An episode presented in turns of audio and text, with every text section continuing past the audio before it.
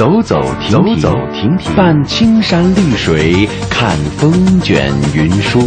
停停走走，停停走走，听谈天说地，访风物民情。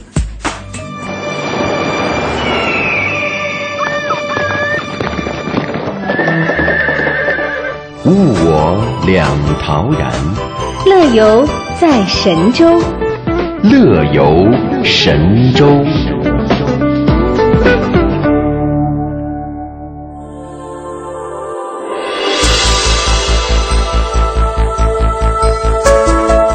收机前，各位亲爱的听众朋友，大家好，欢迎来到中央人民广播电台中华之声的《乐游神州》节目，我是刘洋。大家好，我是戴轩。欢迎在每天上午的十一点十分收听来自北京的声音。嗯，最近啊，北京卫视有一档节目叫《最美和声》，呃，它的首场淘汰赛呢已经落下帷幕了，高达百分之五十的淘汰率，让四个导师呢是泪洒现场。嗯，而刚刚剪了短发的台湾歌手萧敬腾更是哭到不行哈，而且经常会给其他的导师和学员递纸巾，他被网友们封为是送纸观音。嗯。他自己不仅哭，还要给别人去送纸巾。嗯，我觉得日前呢，恰逢萧敬腾出道七周年嘛，大陆地区的大面积积水呢，也引来了网友大呼“雨神威力果然不一般”。如今呢，再提到这个称号呢，老萧也是显然已经十分的理所当然了。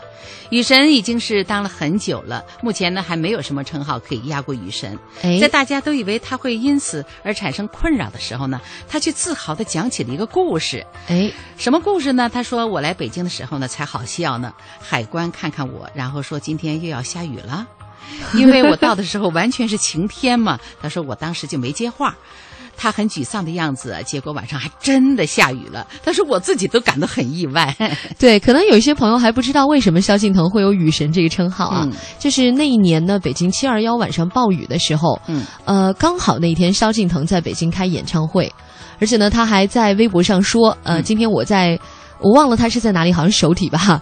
他说我在这里等你们，结果大家都过不去，因为那天堵车堵得很厉害啊，雨也下得很大。然后后来他跑到杭州去呢，杭州又开始下暴雨，就不管他走到哪里，哪里都在下大雨。后来呢，歌迷就给他封了一个称号，叫雨神了。啊，不过呢，老人有一个老话说哈，嗯，无论你走到哪里，你都是带着雨来的，就因为呃可能会很有福气吧。哦，其实是好事儿哈，是好事儿，但是就别太大。今年南方确实。雨太大了，嗯，那玩笑归玩笑，今天我们的互动话题呢，就想跟大家聊一下，旅行当中如果遇到了糟糕的天气，你会怎么办呢？是改变原定的计划，换一种方案，还是在坐在家里面抱怨这天为什么一直不作美呢？嗯，好，欢迎大家登录我们节目的互动社区 bbs 的 hello tw 点 com 来参与我们今天话题的讨论。嗯，好了，接下来让我们来听一下乐游神州的几种互动方式。乐游神州首播时间每天上午的十一点十分，重播时间每天晚上的二十二点十分。我们在唐地区的中波收听频率是 AM 五四九、AM 七六五、AM 八三七和 AM 幺幺幺六。福州、莆田、泉州东部沿海部分地区以及马祖的朋友，您可以收听调频 FM 一零二点三。厦门、漳州、泉州南部地区以及金门的朋友，您可以选择调频 FM 九十四点九。我们的全球。收听网址三 w 点 hello tw 点 com，或者是登录中广网三 w 点 cnr 点 cn，点击中华之声来收听我们的在线直播或往期节目点播。来信请寄北京二一零五信箱，乐游神州栏目组收，邮编一零零八六六。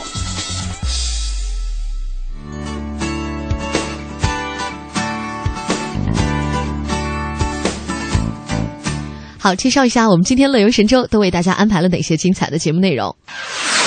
现在出发单元呢，我们要继续跟随记者亚平对于耿马傣族佤族自治县人大副主任南桂香的一个采访，感受别具特色的傣家风情。今天的微言微语呢，我们要刷新网络微博，看看各位都在聊些什么。乐游攻略单元，请听新浪博主海海的蔚蓝人生推荐的福建的马尔代夫。东甲岛露营两日游。今天的乐游风向标呢，我们要率先通过杭州的申遗旅游线来感受一下中国大运河的千年变迁。好，今天的节目呢是由戴轩和刘洋为大家送上的。那么在上期节目当中呢，云南省临沧市耿马傣族佤族自治县的人大副主任南桂香就给我们介绍了傣族的泼水节，那是相当的好玩啊。说到傣家风情，真的是别具特色。嗯。呃，据介绍哈，傣族是耿马市居的一个民族之一，也是自治县的主要的自治民族。耿马全县的傣族同胞啊，它主要分布在呃孟定镇、耿马镇、蒙撒镇、贺派乡、蒙简乡和蒙永镇。听起来都都呃特别不太好念哈，不好念，但是呢很有纪念意义。呃，这这些地方呢，占全县总人口的这些傣族这个民族啊，一共有人口有百分之二十点九。哎，我记得在上期节目里，编辑也把这个傣族同胞歌舞表演的照片呢发到了我们的节目社区里了。那么印象最深的就是他们的服饰真的是非常的漂亮。除此之外呢，还记住了傣族的传统节日就是泼水节了哈。那个刘洋你。去参加过泼水节吗？还真没参加过，但是有朋友强力给我推荐说太好玩了，太好玩了。您去过是吗？我是没有在这个傣族那边参加，我是在广西那边。啊，那边也有傣族是吧？也有傣族，嗯。哎呦，你就别穿好衣服，穿无论你穿什么样的衣服，都让你就是从头到尾的流水，就应该穿比基尼出去。对，呃，凤凰传奇有一首歌叫《爱我就泼我吧》，我觉得这个太应景了。是的，那今天的现在出发呢，我们要继续跟随记者雅萍对于耿马傣族佤族自治县人大副主任南桂香的采访，来感受一下别具特色的傣家风景。带着快乐背起行囊，迈开脚步放飞心情，旅游无极限，天下任逍遥。让我们现在出发。生病怎来？生病怎来？听众朋友，大家好，我是记者亚平。各位听众朋友，大家好，我叫南桂香，我现在在耿马傣族佤族自治县人大常委会工作，是耿马土生土长的傣族。我感觉到今天真的像一个泼出来一个狂欢嘉年华的感觉啊！整个在我们耿马这边真是一片的欢腾啊！对，嗯，在耿马了嘛，呃，有两个应该说是泼水的一个主会场，嗯，都比较出彩。一个是耿马，呃，您今天参加的这个耿马县城。的这个泼水的狂欢，同时呢，在我们的呃孟定口岸，嗯，它是一个孟定镇，它聚集着呃将近十万人的一个嗯边境口岸镇，嗯，那边的泼水节也是同样的非常的精彩。呃，我看到哈，这一次啊，这个泼水节呢，来了非常多的这个呃海外的嘉宾哈，都有邀请过来。每年哈，就我们这个活动都是有很多的来自于啊我们这个省外哈，以及呢就是海外的朋友都有来，是吧？因为我觉得了嘛，嗯，在耿马，因为到目前来说是因为交通的制约，它现在还是属于在旅游的开发当中的一个比较。应该是呃有后发优势，呃近几年了嘛，可以看出那个游客是不断的呃能够过来体验，能够参与，因为呢，我就觉得我们这边的民族文化原汁原味的传承下来，嗯保持得很好。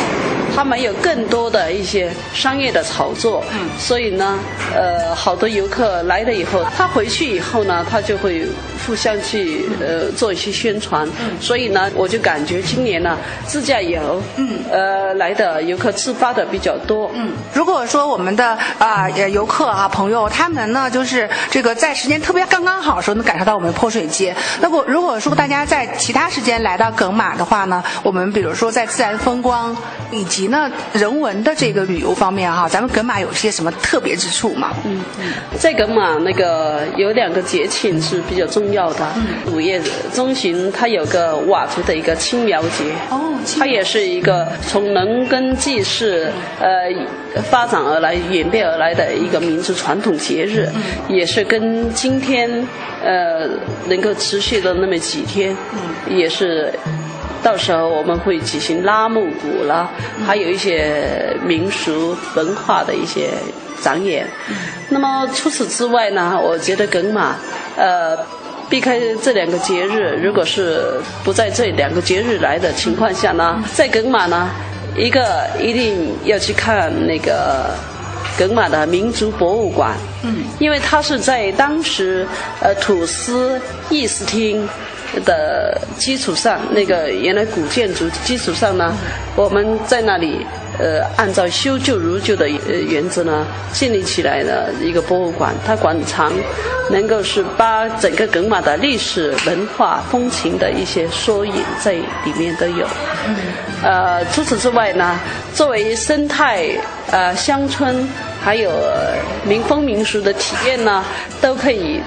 到附近的这几个村寨去走走，呃，在那里呢可以，呃，一起走进傣寨、瓦寨，哎，一起呃品尝傣味、瓦味，呃，唱民族歌，呃。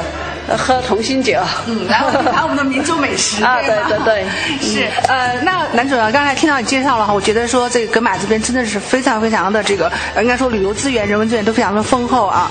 那么听众朋友听到您的这个节目之后啊，大家想来，那么交通怎么样？交通我们是呃，应该说是逐步在改进了。现在从昆明到临沧的飞机也比较便利，一天当中可能有。呃嗯。两趟吧。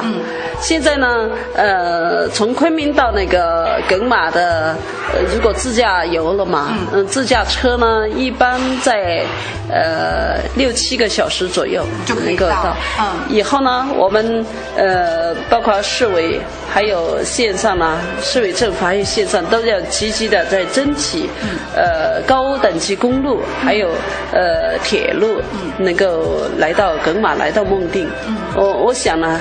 呃，以后交通的那个制约的瓶颈能够解决以后了嘛？嗯。呃，耿马它会迎来呃旅游的这种一个呃新的一个热潮的。热潮。因为我觉得游客对一个呃旅游文化的体验，他有一个要呃要一些感知。嗯。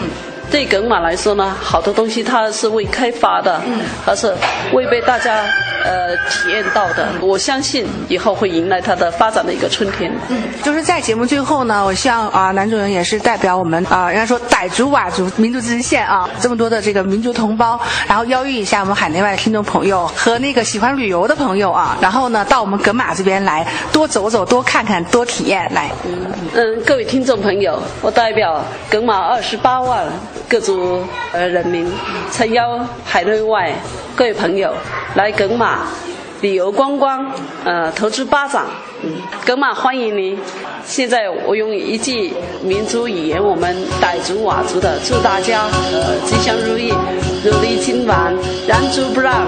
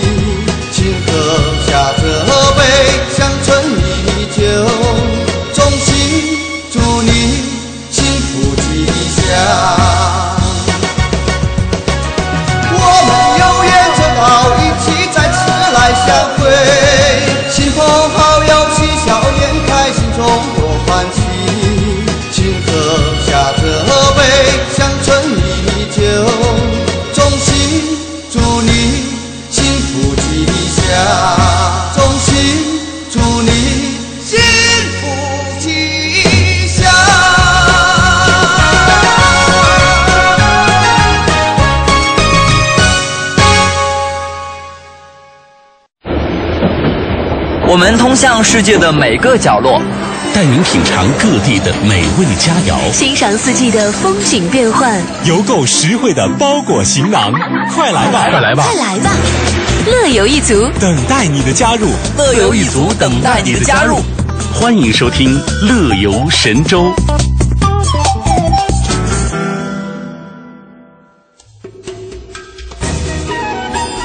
才听了这个记者的采访哈，我想这个通过男主任的介绍呢，大家对于这个来自傣乡耿马的傣族风情啊，也有了进一步的一个了解。嗯，呃，哎，刘洋，咱们接下来再和大家说说傣族的一些风味饮食吧。对呀，快到中午的饭点了，听重播的朋友也可以撑不住就去吃点夜宵吧。对，我们来说说傣族同胞啊，他们比较喜欢吃糯米。嗯，呃，所以在做饭的时候呢，煎炒炸煮烤的，喜欢吃那种带酸味的一些东西。是。我想是不是因为他们所在的地方呢是有点炎热潮湿，所以吃一些酸的啊是比较爽口、比较提气的。是像一些什么呃当地的特色菜哈，像牛撒撇呀、酸肉啊、酸鱼呀、酸菜呀，还有烤青苔呀、烤鱼呀等等。哎呀，那有人就会问，什么叫牛撒撇？对呀，其实我们这个没听说过哈。这个牛撒撇，它是这个傣族饮食文化中比较具有。特色的那种传统菜肴之一吧，也是傣家人这宴请待客餐桌上必不可少的一个美味佳肴。嗯，就是每当杀牛或者是节庆之日，都要做做这个撒撇。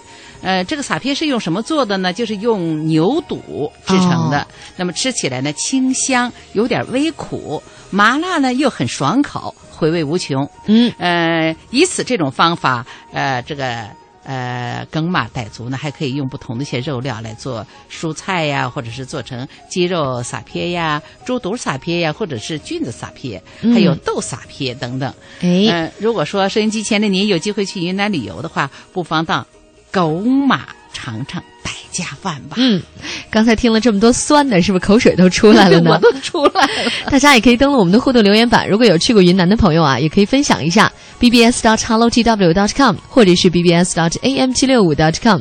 我就看到我们的记者亚平呢，已经把呃这个。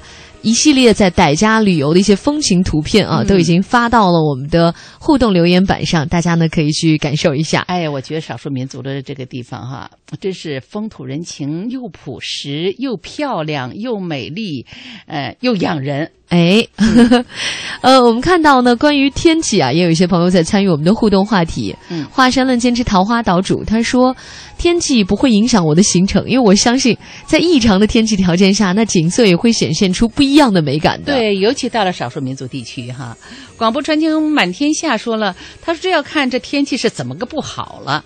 呃，一点雨倒还能接受，要是遇到暴雪天气还敢出游的话，那马上就会变成泰山顶上一棵松了，这样就不好玩了。其实有的时候暴雪天气确实是哈，嗯，少出行。如果说一一般的那种小雪花飘着，或者一点蒙蒙雨飘着，我觉得打着伞走着，走在这个山间里啊，或者是呃草丛里啊，我觉得还。哎，挺好的，嗯、风情是有了，嗯、但是安全还是必须的。是的，你看嘉靖就说了，比如说像有一些陆客到台湾来旅游的时候啊，嗯、会在那个台风季节，那如果赶上台风的话，那是一定要躲的，要躲的，总不能硬要到东部的清水断崖去赏太平洋波涛，或者走什么松花公路，冒着乱石纷飞、海浪拍岸、卷起千堆雪的状况。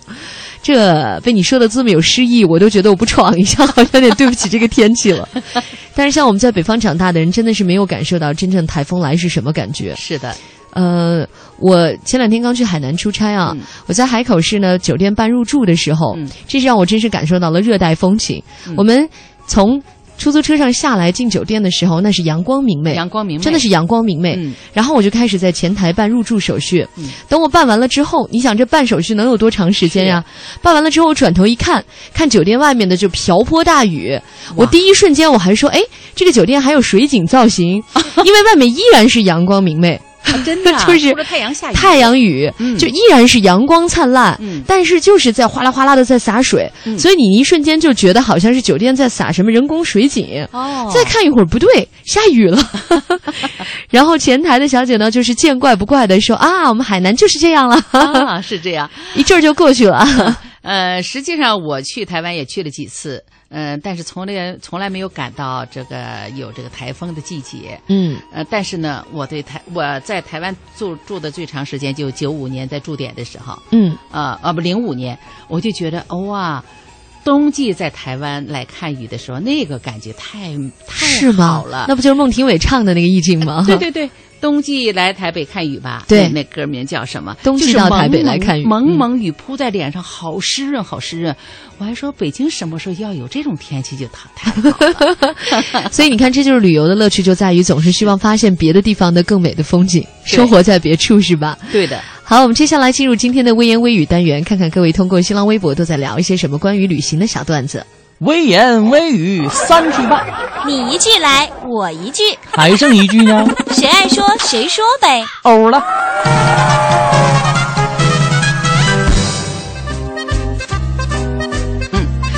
欢迎大家啊、参与我们今天的微言微语。新浪微博艾特旅游杂志网说啊，说和田地处新疆的最南端，呃，丝绸之路南道，千百年来呢，这里的自然环境早已是变了样子了，但不变的是当地的质朴的人，还有喧闹的巴扎，充满民族色彩的建筑，价值连城的和田玉，美丽的艾特莱斯丝绸。还有呢，就是一望无际的沙漠，这些都是我相机里拍不完的画面和道不完的故事啊。嗯，于品品玉也点评啊，他说：“驼铃摇醒了丝路的花语，冬不拉拨动了春天的音符，笑脸绽放在天山脚下，各族儿女用智慧勤劳的双手去创造美好的生活，更把各族人民的特色文化都融入了时尚元素。因此呢，我也要开始歌唱了。埃特莱斯飘起来，红裙花帽歌声扬，丝绸之路国门开，商贾云集度重阳。这就是我的家乡，时尚的新疆。嗯，怎么样？不错吧？嗯，下面呢是凯德凯说了，他说到了台北了。他说台北的西门町啊，晚上是人流不断，美食、时尚、购物和潮流，台北的街头文化在这里汇聚。西门红楼是这里的地标，八家楼的外形至今已经有一百零五年了呢。一楼是咖啡厅和展览馆，还是台北的文创中心，许多创意小店在这里聚集。二楼会有定期表演。嗯，还有台湾自由行也回复了，说美食、购物、时尚潮流可以说是台北西门町的代表词。百年的老建筑西门红楼有电影院，有 live house，也有展览馆、咖啡厅和创意市集，不仅仅是西门町的地标，也是文化和创意的集散地。而那些经过严格考核获得执照的街头艺人，也是各施其才，展现出了别样的街头文化。大陆的朋友只需要搭乘台北捷运到西门站就可以到啦。嗯，大家有机会都去走一走吧。送出一首歌，来自吴雨霏的《哦关注我们哦，台北四天三夜》。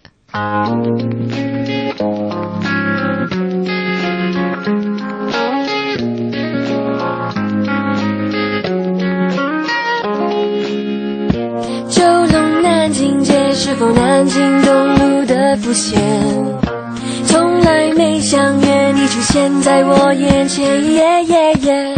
说不同语言，却听相同的音乐，忽然发现爱的感觉，喔喔喔藏在世界这边，你的眼，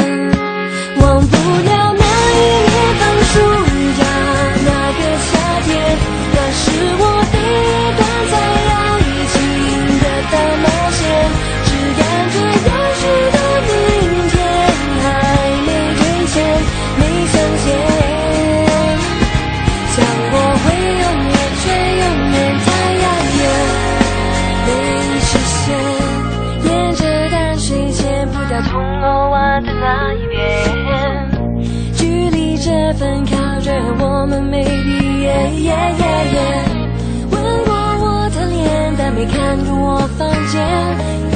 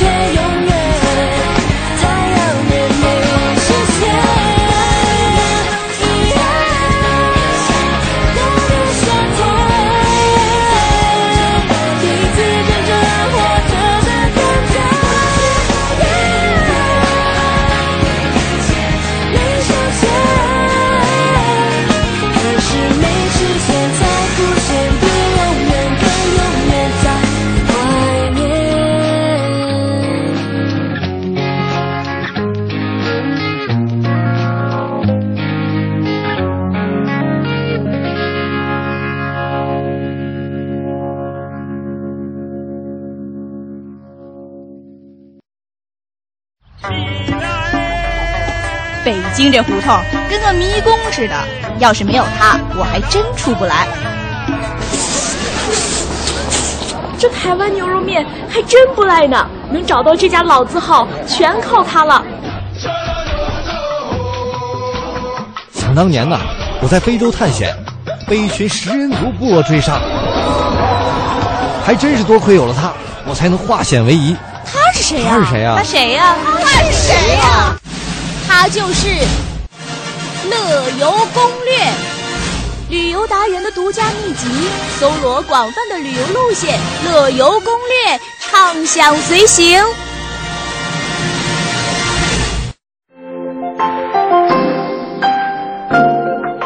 欢迎大家进入我们的乐游攻略。嗯，那么一般人说到海岛的时候，好像终极指标呢就是马尔代夫，想到那里蓝蓝的海，还有白色的沙滩，就觉得一定要去马尔代夫度假。是，但实际上呢，在中国大陆也有很多很棒的海岛，有人就把福建的一个叫东甲岛的地方命名为福建的马尔代夫。是，为什么能有这样的称呼呢？今天我们就带大家去看看，一起来听新浪博主海海的蔚蓝人生推荐的一篇博文：福建的马尔代夫东甲岛露营两日游。第一天，东甲岛属于福建省平潭县南海乡。距离塘屿岛南中东村东海岸五点五公里。该岛是周围五个岛屿中面积最大且又居中的一个，当地渔民称之为“中甲岛”。方言中的“中”啊与“东”音近，故称东甲岛。距离台湾只有两个小时的航程。一九八四年曾开放为对台贸易点，现在呢成了只有一户三口之家住岛的荒岛。远离城市的喧嚣，倒成了驴友们神往的天堂了。每到周末，特别是夏天，总有无数的驴友会去这被称为福建的马尔代夫的小岛，感受那一份释放心灵的自由。岛屿。塘屿岛，抵达福清市的沃口渡口，乘坐兰南克三号木船前往塘屿岛。这儿的海水清澈碧蓝，海风轻拂，令人心旷神怡。大约一个小时就到了塘屿岛。岛上生活着一千多居民，但是你上岛的时候会感受到这儿很清静。许多的岛民都出海劳作了，很少有人在闲逛。可以直奔岛上最有名的景点——海坛天神。海坛天神其实是露出水面的一个花岗岩的小岛，有沙滩和村子相连，与石排洋并称为平潭岛奇石双绝。从海上远远的望去，恰似一个巨人头枕沙滩，足深南海，静静地躺在碧波之中。下身斜翘一柱壮风化岩石，下身斜翘一柱状风化岩石，当地居民称之为神仙石，如男性的特征，成为周边渔妇传宗接代的膜拜物了。只要摸一摸它，准会生个胖小子。走过长长的沙滩，接近海坛天神的时候呢，你会看到海中有一块巨石。上面呢是朱以萨先生题写的“神游万古”四个字，苍劲有力。登上小岛，有无数的海鸟冲着你大叫，甚至俯冲向你，警告你侵犯了他们的领地了。在海神上看唐屿岛的全景，碧波之上金黄的沙滩、林立的房屋、翻滚的海浪，组成了一幅美丽的图画。那么来这里呢，告诉大家应该怎么做，怎么走。首先呢，是从早上八点从福州自驾出发，约两个小时以后抵达福清东汉镇的沃口码头。十点三十分登船出海到塘屿，船费每人二十元。十一点三十分抵达塘屿岛并午餐。十四点呢坐船到东甲岛，大约一个小时后抵达。嗯，这么看来的话，光是坐船就至少要坐到两三个小时。是的，这个我会比较担心会不会有晕船的情况。嗯，还有呢，就是可以坐车到平潭，那也可以由福清来转车，再从平潭车站坐车到分尾码头，也可以从这条线路。呃，码头上呢也有船直接到唐屿，然后由唐屿再到东甲岛。嗯，那么除了交通的安排呀，我们再来给大家推荐一下美食吧。呃，米石，嗯，这是当时当地的叫法哈，又叫时来运转。它啊是用地瓜揉成皮来包紫菜、包虾仁儿和蔬菜肉丁等等，风味独特，值得大家去尝一尝。嗯，再说鱼丸，这个和福州的鱼丸可不一样。平潭岛的鱼丸呢是没有包馅儿的，是实心儿的，形状呢有圆的，也有梭子形的，甚至还有面条形的，这个叫鱼面。大多呢都是用马脚鱼或者是鳗鱼制作成的。嗯。还有一种美食叫光饼，就是从福京啊福清进入平潭岛的轮船渡口时呢，可以带上一些香脆诱人，价格才有人民币一块五毛钱一块。嗯，吹一吹海风吧，到了大海边的时候，你才会感觉到自己彻彻底底的放松下来。一起来听来自徐千雅的《蓝色海风》，欢迎继续锁定乐游神州，别走开。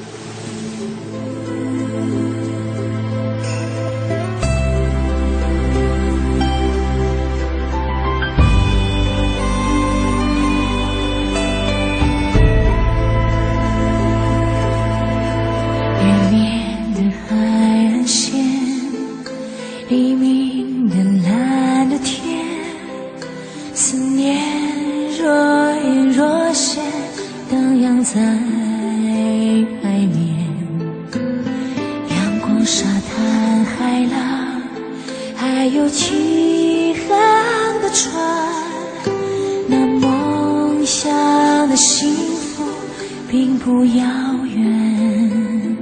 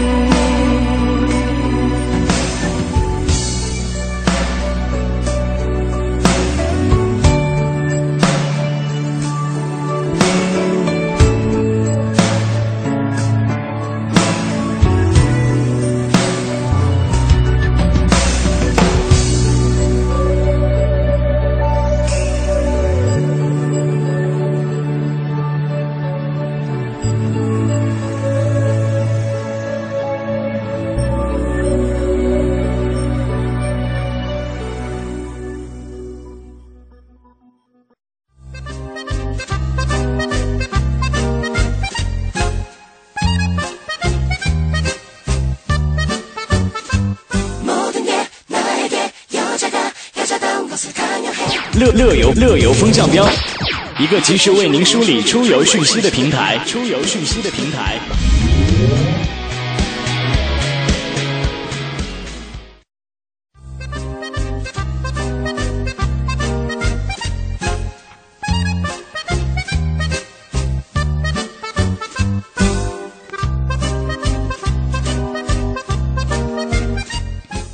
好了，欢迎大家继续回到《乐游神州》的节目中来，我是刘洋，我是戴轩。那今年呢是大运河申遗之年，浙江杭州的拱墅区在近日呢推出了杭州运河深度游产品——中国大运河杭州申遗旅游线，可以让大家呢叫走运一天，其实就是走运河啊，嗯，走运一天就能享受千年。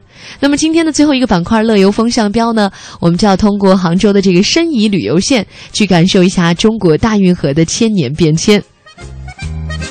嗯，呃，我觉得这个大运河之旅啊，真的是值得去走一趟。嗯，在杭州市的拱墅区，运河线蜿蜒十二公里，是历史留存最多、古迹保存最完整、文化底蕴最深厚的一个区域。